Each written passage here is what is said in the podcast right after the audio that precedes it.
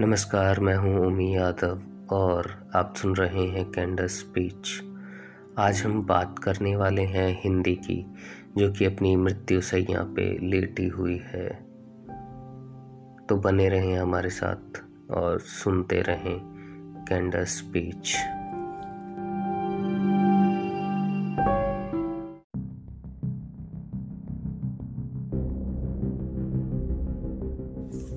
दसवीं तक मेरी आ, सारी पढ़ाई हिंदी माध्यम से ही हुई और एक महीने बाद ग्यारहवीं में जब मैंने आ, विज्ञान चुना तो मुझे सभी किताबें इंग्लिश में मिली।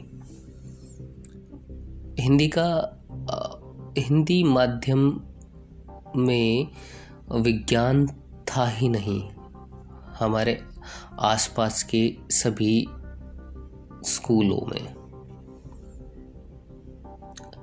ऐसा क्यों था वो मुझे अभी तक नहीं पता चला। और ऐसा नहीं है कि बच्चे पढ़ना नहीं चाहते हिंद, आ, हिंदी में विज्ञान।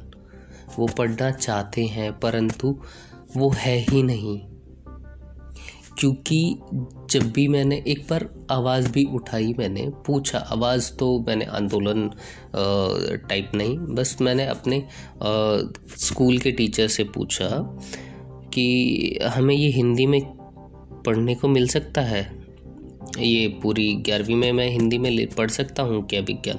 तो उन्होंने बोला नहीं, अभी हमारे पास ऐसा कोई सिस्टम नहीं है और जब आगे जाओगे आप किसी कॉलेज में जाओगे तो उसमें सारे वर्क्स हैं जो वो इंग्लिश में लिखे हुए हैं। इंग्लिश में क्लासेस होती हैं, इंजीनियरिंग इंग्लिश में होती है, हिंदी में होती है तो वो बहुत ही रेयर हैं, बहुत ही दुर्लभ हैं। और उनके लिए जो टीचर्स होते हैं, अध्यापक होते हैं, वो भी बहुत कम हैं जो हिंदी में पढ़ा सकें। ऐसा क्यों हुआ, किस वजह से हुआ, ये ये बहुत ही दयनीय स्थिति में पहुंच गई है। और सिर्फ किस लिए कि हम दूसरों की, जो हमें गुलाम करके छोड़ गए, जो हमें एक दास्ता में पीड़ित करके छोड़ गए हैं, उनकी ही भाषा को हम लाद के डोल रहे हैं। हमें इनसे बाहर निकलना होगा और ये निकलना होगा। ये मेरे को पहली बार मैंने आ, मेरे मन में कब आई, जब मैं फर्स्ट ईयर में था कॉलेज में, और तब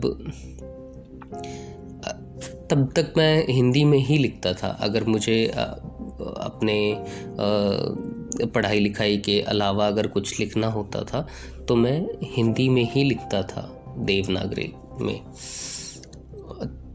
और वहाँ तक, उस समय तक नब्बे प्रतिशत जो बच्चे थे वो हिंदी लिखते भी थे तो वो रोमन स्क्रिप्ट में लिखते थे, लिपि में, हिंदी भी, क्योंकि उस टाइम छोटे स्मार्ट स्मार्टफोन तो नहीं, छोटे फ़ोन थे नोकिया टाइप में, और उसमें हिंदी टाइपिंग का ऑप्शन नहीं था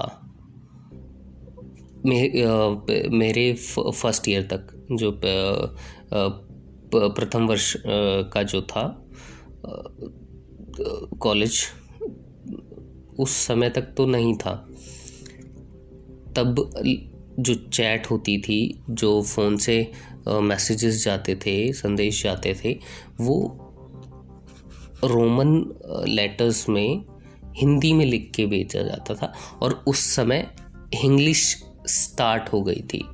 इंग्लिश इंग्लिश जो हम आज आजकल बात करते हैं, वो इंग्लिश भाषा का जो उदय हुआ था वो इस समय में ही हुआ था।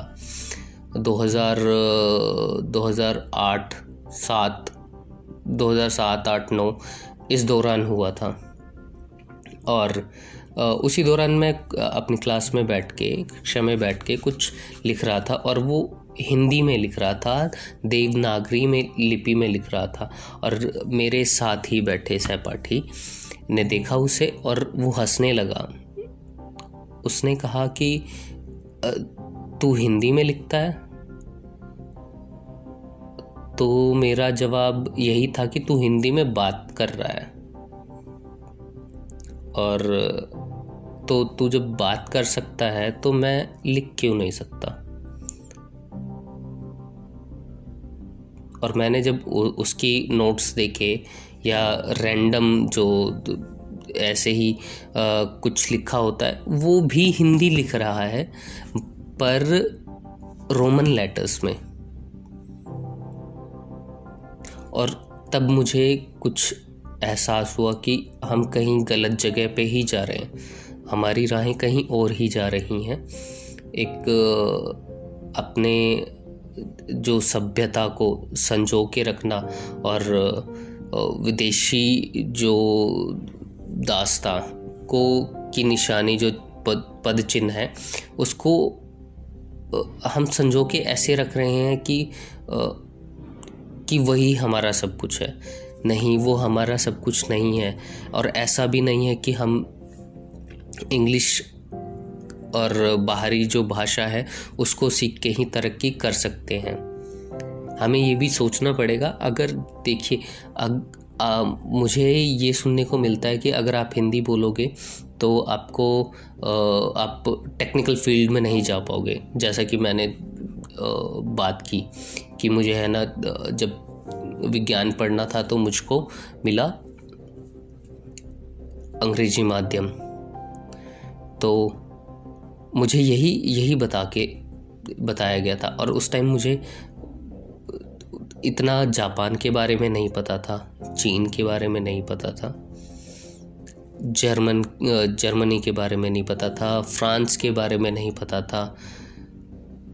तो ये सभी अपनी अपनी भाषाएं में ही सब कुछ पढ़ते हैं, लिखते हैं।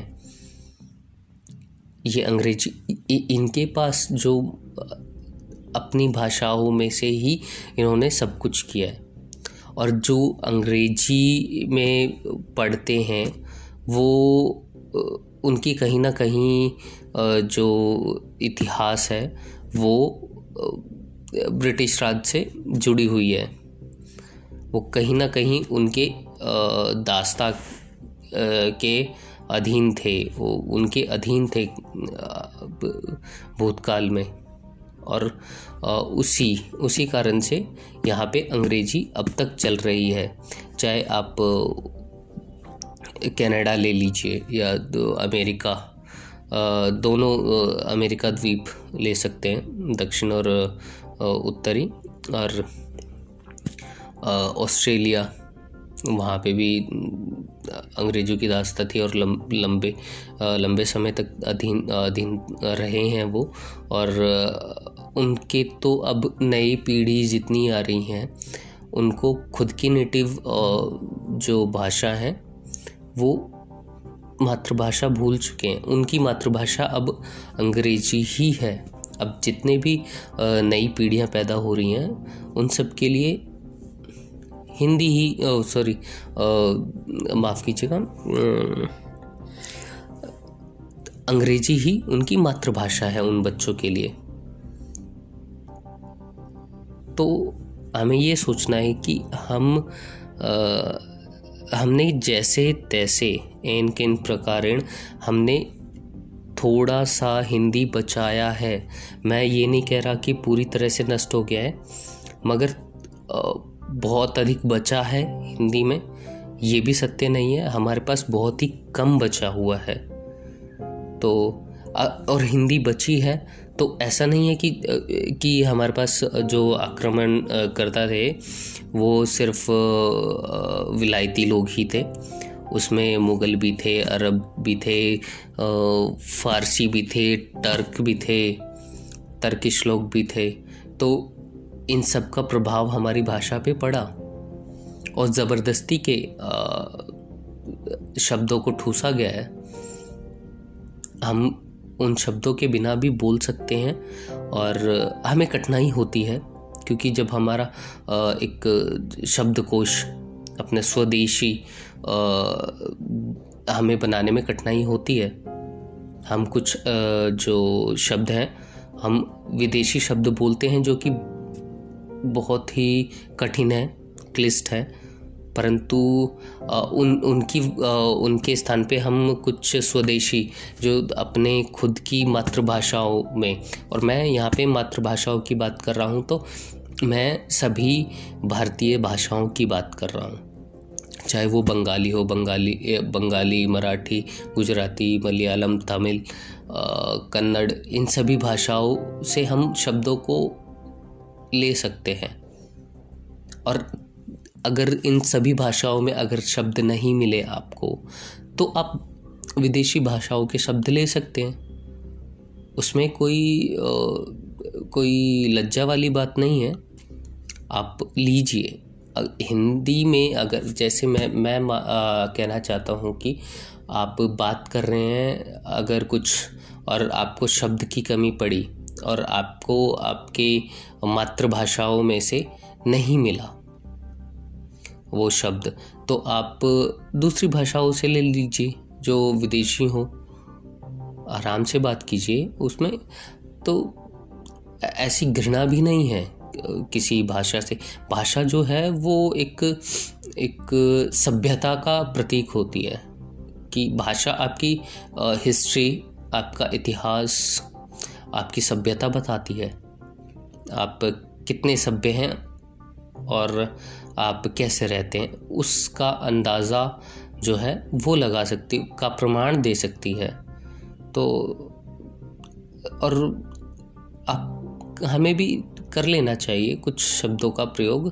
अगर गेहूं में लवण की भांति यूज़ हो रहा है, इस्तेमाल हो रहा है, प्रयोग में हो रहा है, तो कोई कोई लज्जा भी उसमें भी नहीं है और उसमें कोई रोक टोक भी नहीं है। तो तब से मैंने कुछ शब्द ये प्रयास किया था कि जितना हो सके मैं हिंदी में बात करूँगा या लिखूँगा, तो मैं बात तो बहुत मुश्किल हो जाता है। अगर किसी से मैं उर्दू, फ़ारसी, अंग्रेज़ी शब्द को निकाल फेंक के बात करता हूँ तो ये बहुत ही कठिन लगता है सामने वालों सामने वाले को जो सुन रहा है, और वो उसके लिए हास्यात्मक भी रहता है। तो ये कुछ समय की बात है, अगर आ, मगर परंतु वो बाद में आदी हो जाते हैं और उनको समझ में आती है। ऐसा नहीं है कि वो समझ नहीं पाते, उनको समझ में आती है, परंतु वो एक एक एक ऐसा ऐसा जो आपका चेहरा है उसमें एक ऐसे भाव ले आती है कि वो कुछ आप हंसी की बातें बोल गई हो, ऐसा उनके चेहरों पे भाव आ जाता है। मुखमंडल उनका बिल्कुल उदास सा हो जाता है और अंदर से घृणा सी झलकती है। प, परंतु ये समय के साथ बदलना होगा इसको, और बदलेंगे कौन? मैं और आप, हम ही बदल सकते हैं।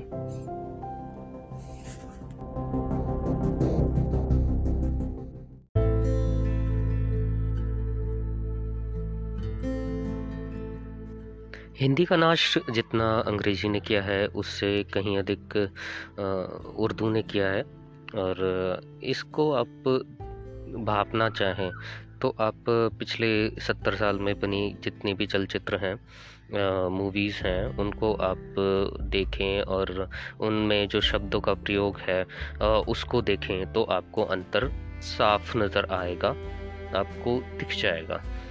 तो आप इसको देखें, और आ, ये काफ़ी धीमी गति से हुआ है, और काफ़ी धीमी गति से हुआ है तो इसको हम देख नहीं सकते, मतलब इतना आ, हमें पता नहीं चलता कि आ, ये कैसे हो गया है, क्योंकि अगर स्लो पॉइज़न देंगे, धीमा जो विषय, उसमें मृत्यु आ, सामान्य ही लगेगी, और वही वही परिस्थिति अभी हमारे समाज में है।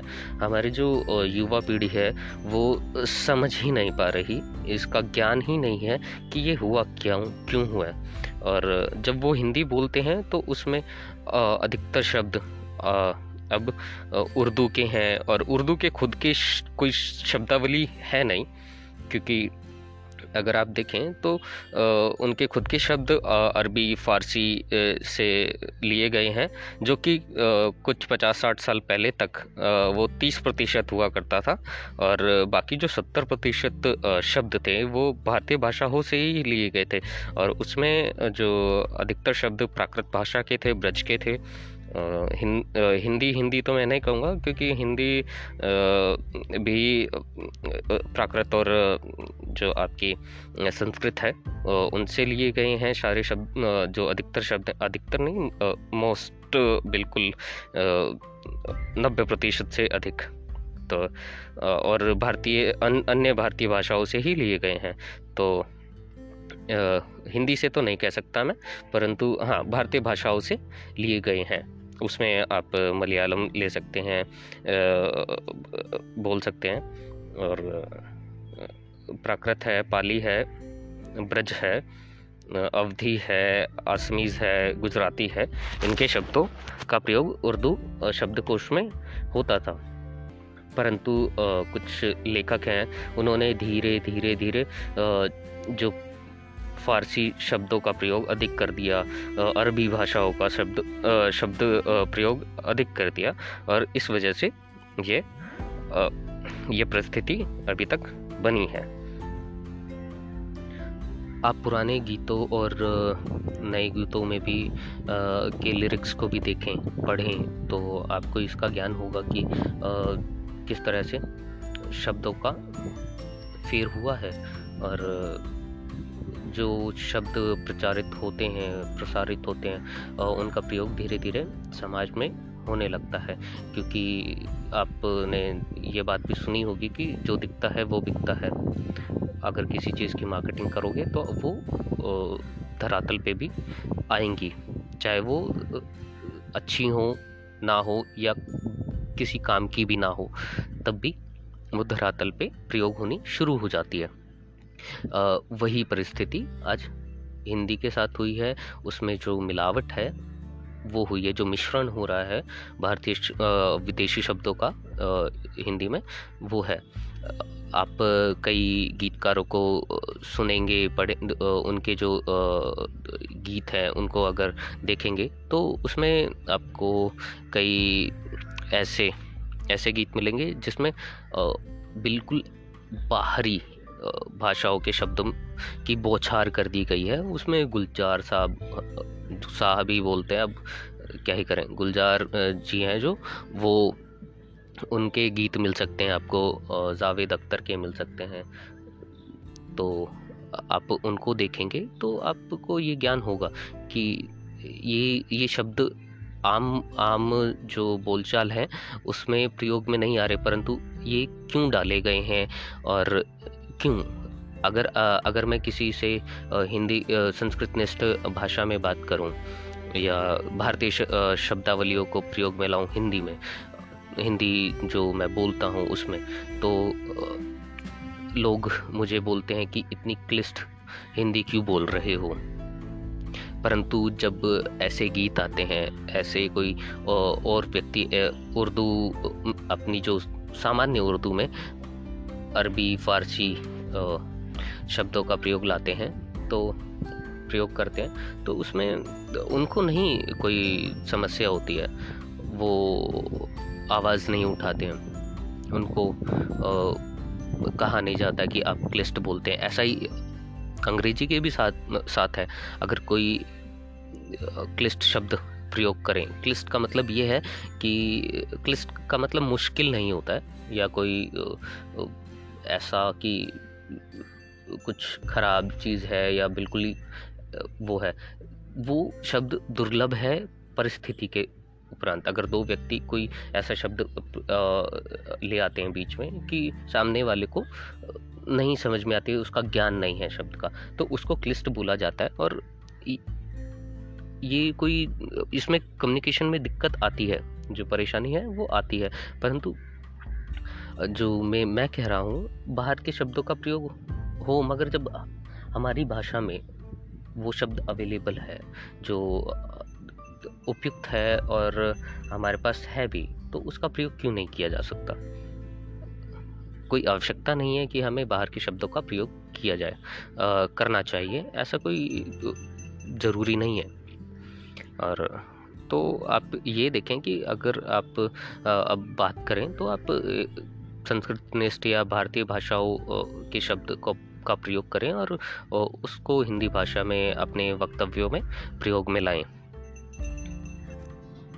कुछ लोग कहेंगे कि आ, मैं खुद उर्दू और अंग्रेजी के शब्दों का प्रयोग कर रहा हूँ जब ये पॉडकास्ट बना रहा हूँ, तो उनसे कहना चाहता हूँ कि मैं अभी जो कर रहा हूँ वो प्रयास अभी नूतन है, नवीन है काफ़ी, और ये धीरे धीरे मेरे शब्दों का जो कोश है वो धीरे धीरे धीरे धीरे वो बढ़ेगा।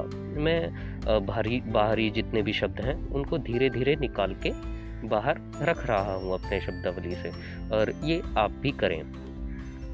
हाँ, अभी हम काफ़ी सालों से हम वर्षों से शब्द प्रयोग कर रहे हैं, तो ये थोड़ा सा कठिन प्रतीत होता है कि हम एक दिन में तो अपने सभी उर्दू और अंग्रेजी शब्दों को निकाल के बाहर नहीं रख सकते, वो क्योंकि आपकी जो मसल मेमोरी है आपके ब्रेन में भी है, आपके होठों में भी है, वो जो है और जो आपके कैशे में है, कैशे मेमोरी में है, वो आएगा, ठीक है, वो धीरे धीरे धीरे धीरे ही चेंज होगा, वो उसमें बदलाव आएगा और उसके लिए हम तत्पर हैं और आपको भी होना चाहिए। और ये हम संस्कृतनिष्ठ हिंदी क्यों बोलें, ये सवाल भी जो है, ये प्रश्न भी उठता है, और इसका जो उत्तर है वो भी मैं अगले सेगमेंट में दूंगा।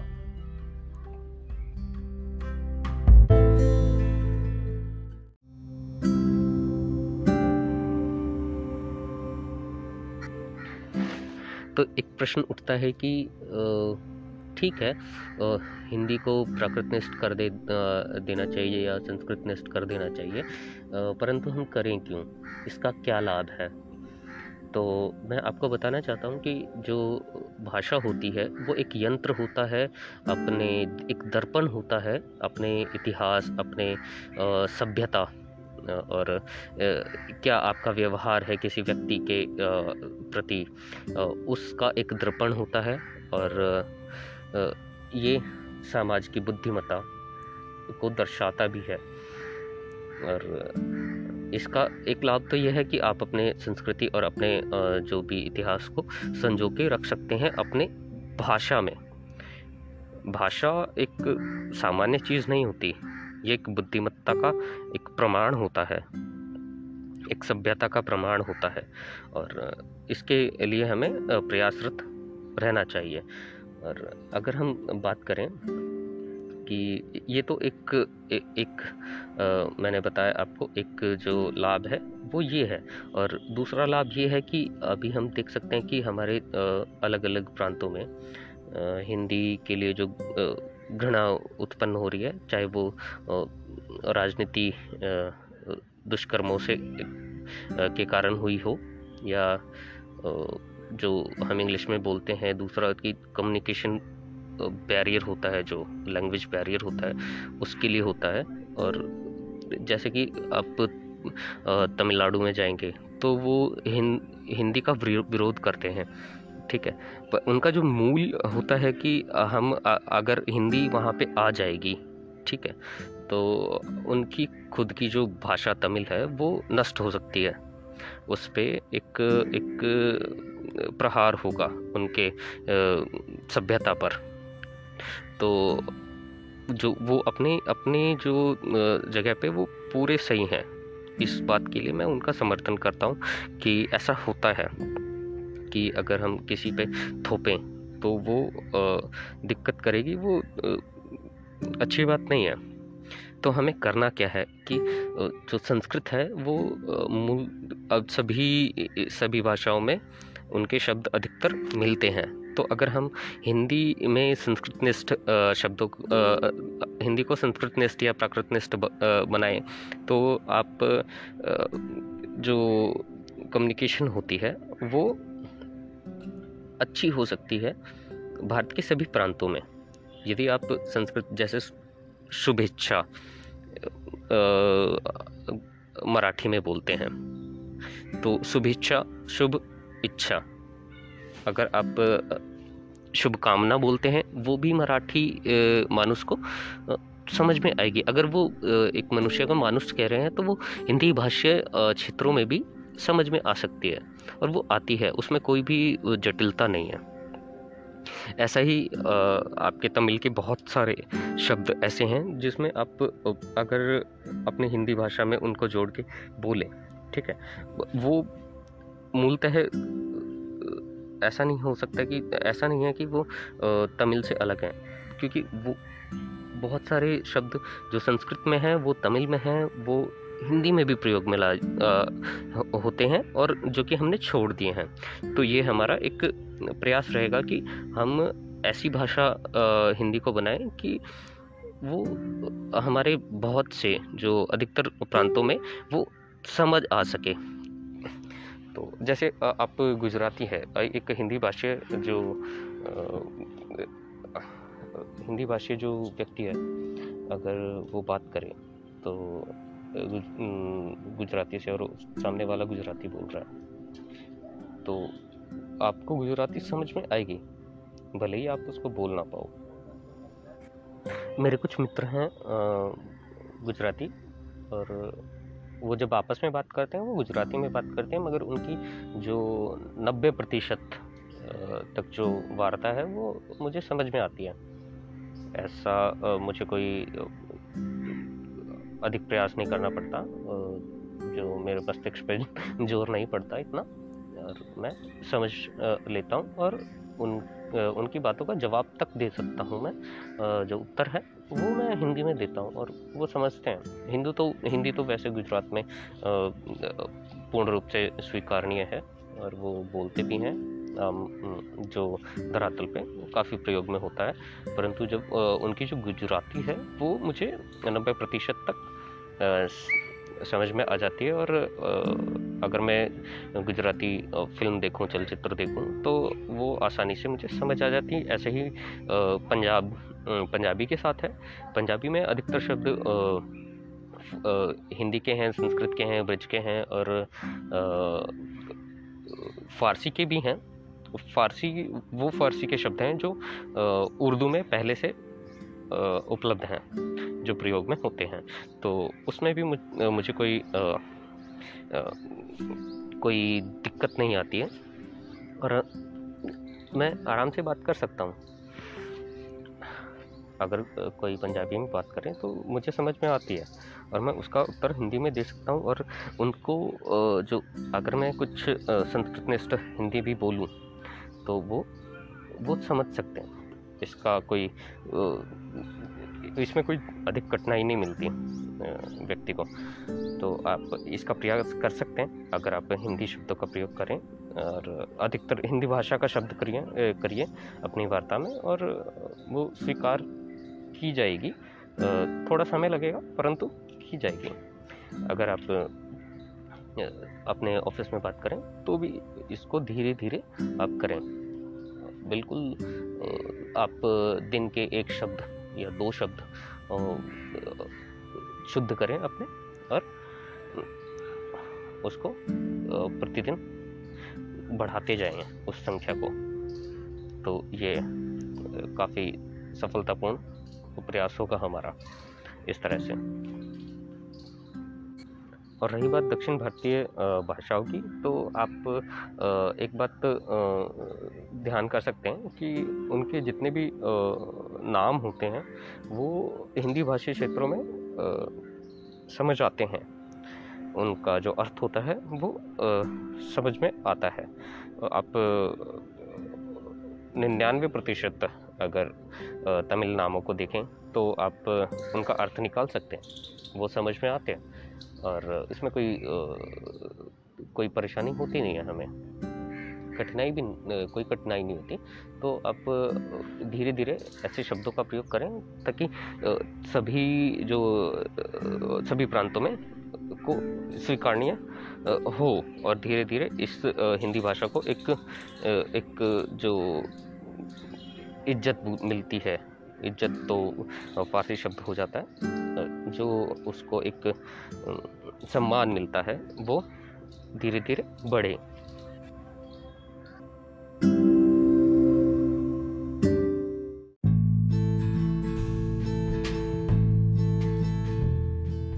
तो हम इस प्रयास को कैसे आरंभ कर सकते हैं और आरंभ में हम किन शब्दों के प्रयोग प्रयोग को निष्क्रिय कर सकते हैं। तो आप एक शब्द प्रयोग में लाते हैं अपने दिनचर्या के वक्तव्यों में। एक शब्द है बंदा। तो बंदा शब्द का अर्थ होता है गुलाम, और परंतु हम दिनचर्या में आज का जो अर्थ निकलता है, आजकल के जो वक्तव्य में जो इनका अर्थ होता है वो व्यक्ति या मानुष होता है। तो आप इन दो शब्दों का प्रयोग कर सकते हैं, बंदे के बंदे शब्द के परस्पर। तो आप ये प्रयोग में लाएं। और मैं इसका जो अर्थ बता रहा हूँ वो मैं दास नहीं बता रहा हूँ। तो दास गुलाम या स्लेव नहीं होता है। इसका अर्थ, इसका जो इस पे और प्रकाश डालूँगा मैं किसी और संस्करण में, तो आप वो भी सुनिएगा। मैं अगले अगले सप्ताह ये इस पर एक पॉडकास्ट बनाऊंगा, एक सीरीज़ बनाऊंगा, तो आप वो श्रृंखला भी सुन सकते हैं। दूसरा शब्द आप आप निष्क्रिय कर सकते हैं अपने वक्तव्य में, वो है औरत। औरत शब्द का जो मूल है वो आया है अरबी से, जो कि औरा है, और ये उर्दू में आते हुए ये ये उर्दू में आते आते हो गया है औरत। तो उर्दू में ऐसा होता है कि कई कई जगह पे कि त लगा देते हैं हम, जैसे दावा है उसमें अरबी में, और उर्दू में आके ये दावत हो जाता है। और इस शब्द को भी निष्क्रिय हो सकते हैं, मैं आगे इसको बताऊंगा। तो अभी हम बात करते हैं औरत को। तो औरा जो इसका मूल है, और औरत तो वो ये इस शब्द का अर्थ होता है जेनिटिलिया, जननांग जो महिला के होते हैं।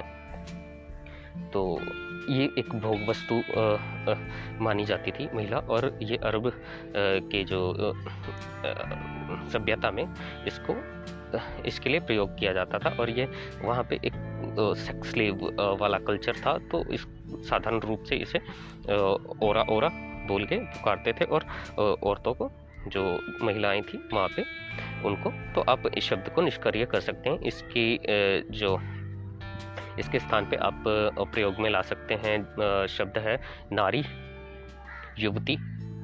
आप ये शब्दों का प्रयोग कर सकते हैं। और हम मैंने अभी बात की दावत की। तो दा दावत का जो मूल शब्द है वो है अरबी से दावा। तो दावा क्या था क्या था कि मतलब अभी भी है, जब इस्लाम फैल जो फैल रहा था तो आ, लोग खाने पे बुला के उनको इस्लाम स्वीकार करने का आमंत्रण देते थे। तो दावा का अर्थ ये था कि वो दावा करते हैं कि आ, आपके जो धर्म है उससे अच्छा हमारा है, और हम आपको भोजन पे बुला रहे हैं, और आपको इसको भोजन के के जब होता था तब इस पे बात होती थी, और इस पे आगे उसको स्वीकार करने के लिए बोला जाता था। तो ये धीरे धीरे प्रचलन में आया, और इसको जो इस शब्द का जो अर्थ है वो ये कर दिया कि आपको कोई खाने पे इनवाइट करता है या किसी को बुलाता है। तो इसका अर्थ ये आज आज के समय में ये हो गया है, परंतु इसका इतिहास है। मैंने आपको बताया ना कि आप किस किसी भी भाषा को अगर देखेंगे तो वो उसका इतिहास बताता है। उर्दू, फारसी, अरबी का ये जो इतिहास है वो इस शब्दों के अर्थ में मिलता है। तो आप इस शब्द को निष्क्रिय कर सकते हैं, और भोज निमंत्रण बोल सकते हैं या भोज बोल सकते हैं। आप इस शब्द का प्रयोग कर सकते हैं। और और तो अगला शब्द है लौंडिया।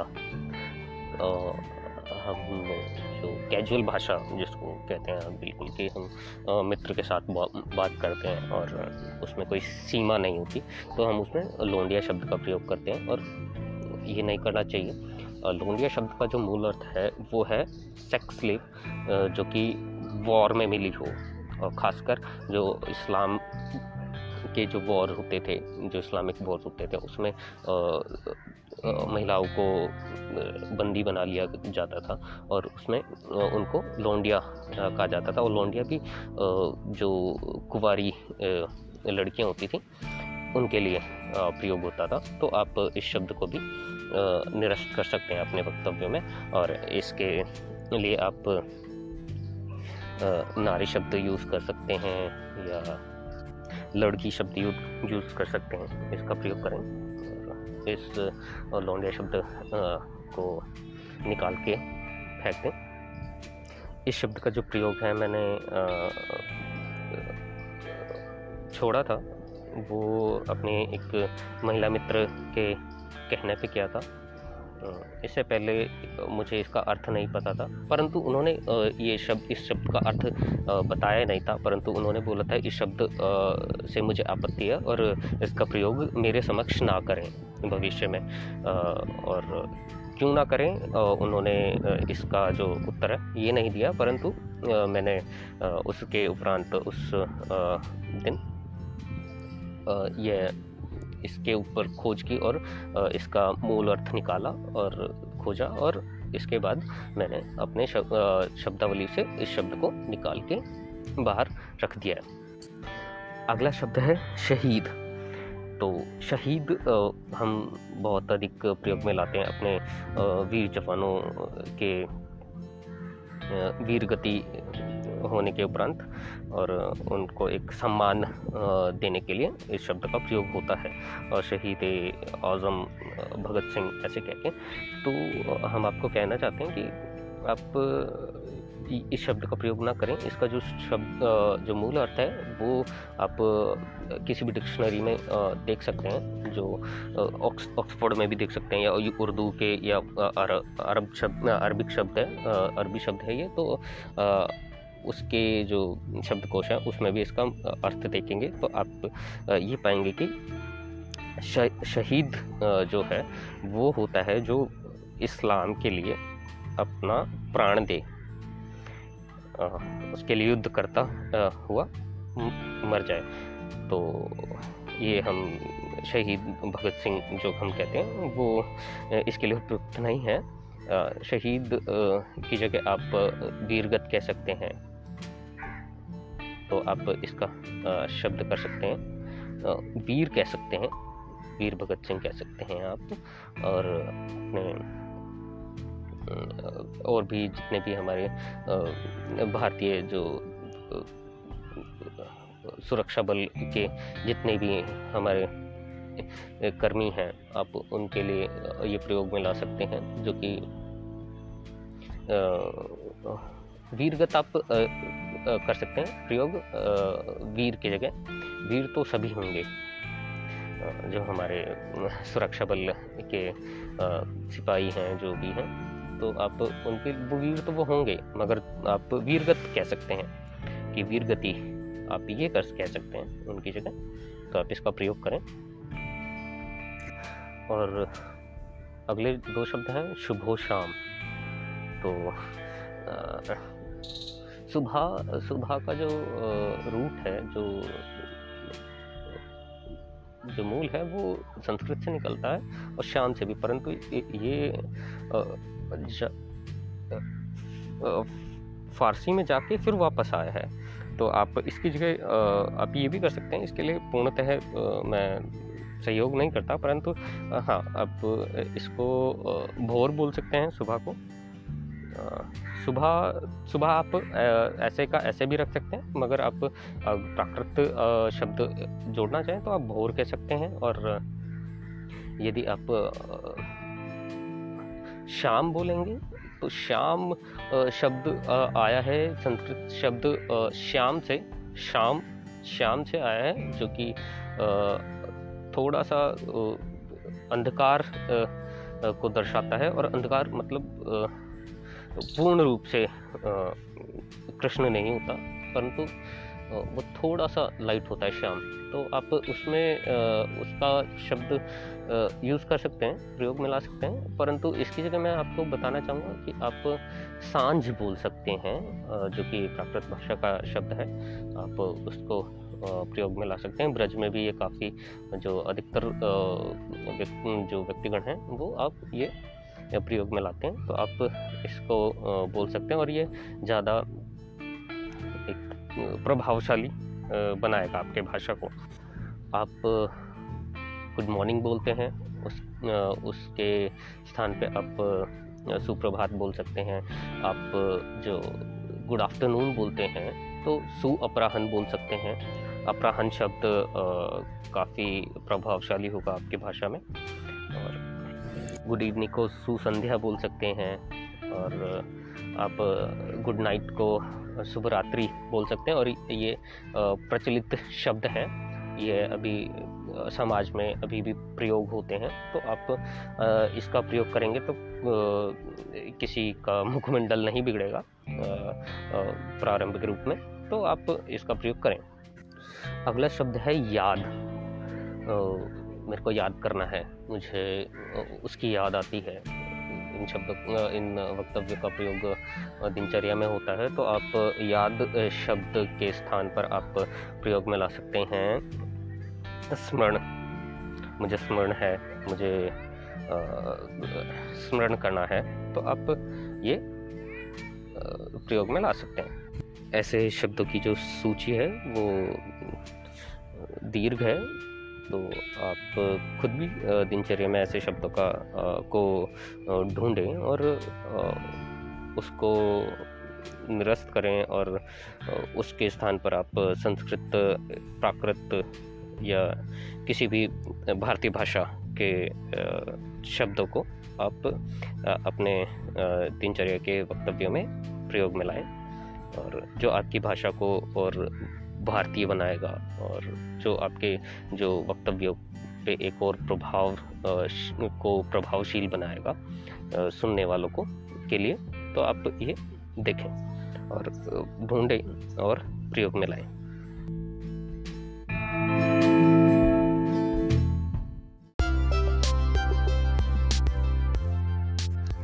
मैं इस पॉडकास्ट को यहीं समाप्त करता हूँ। आप मेरे साथ जुड़ सकते हैं, मुझे सुन सकते हैं सावन पे, जियो सावन, स्पोटिफाई पे, आई ट्यून पे और यूट्यूब पे भी। तो आप वहाँ पे कैंडर स्पीच उम्मी यादव खोजें और वहाँ पे ये उपलब्ध होगा, और अधिक से अधिक साझा करें जिससे मुझे और बल मिलेगा। जय हिंद, जय भारत।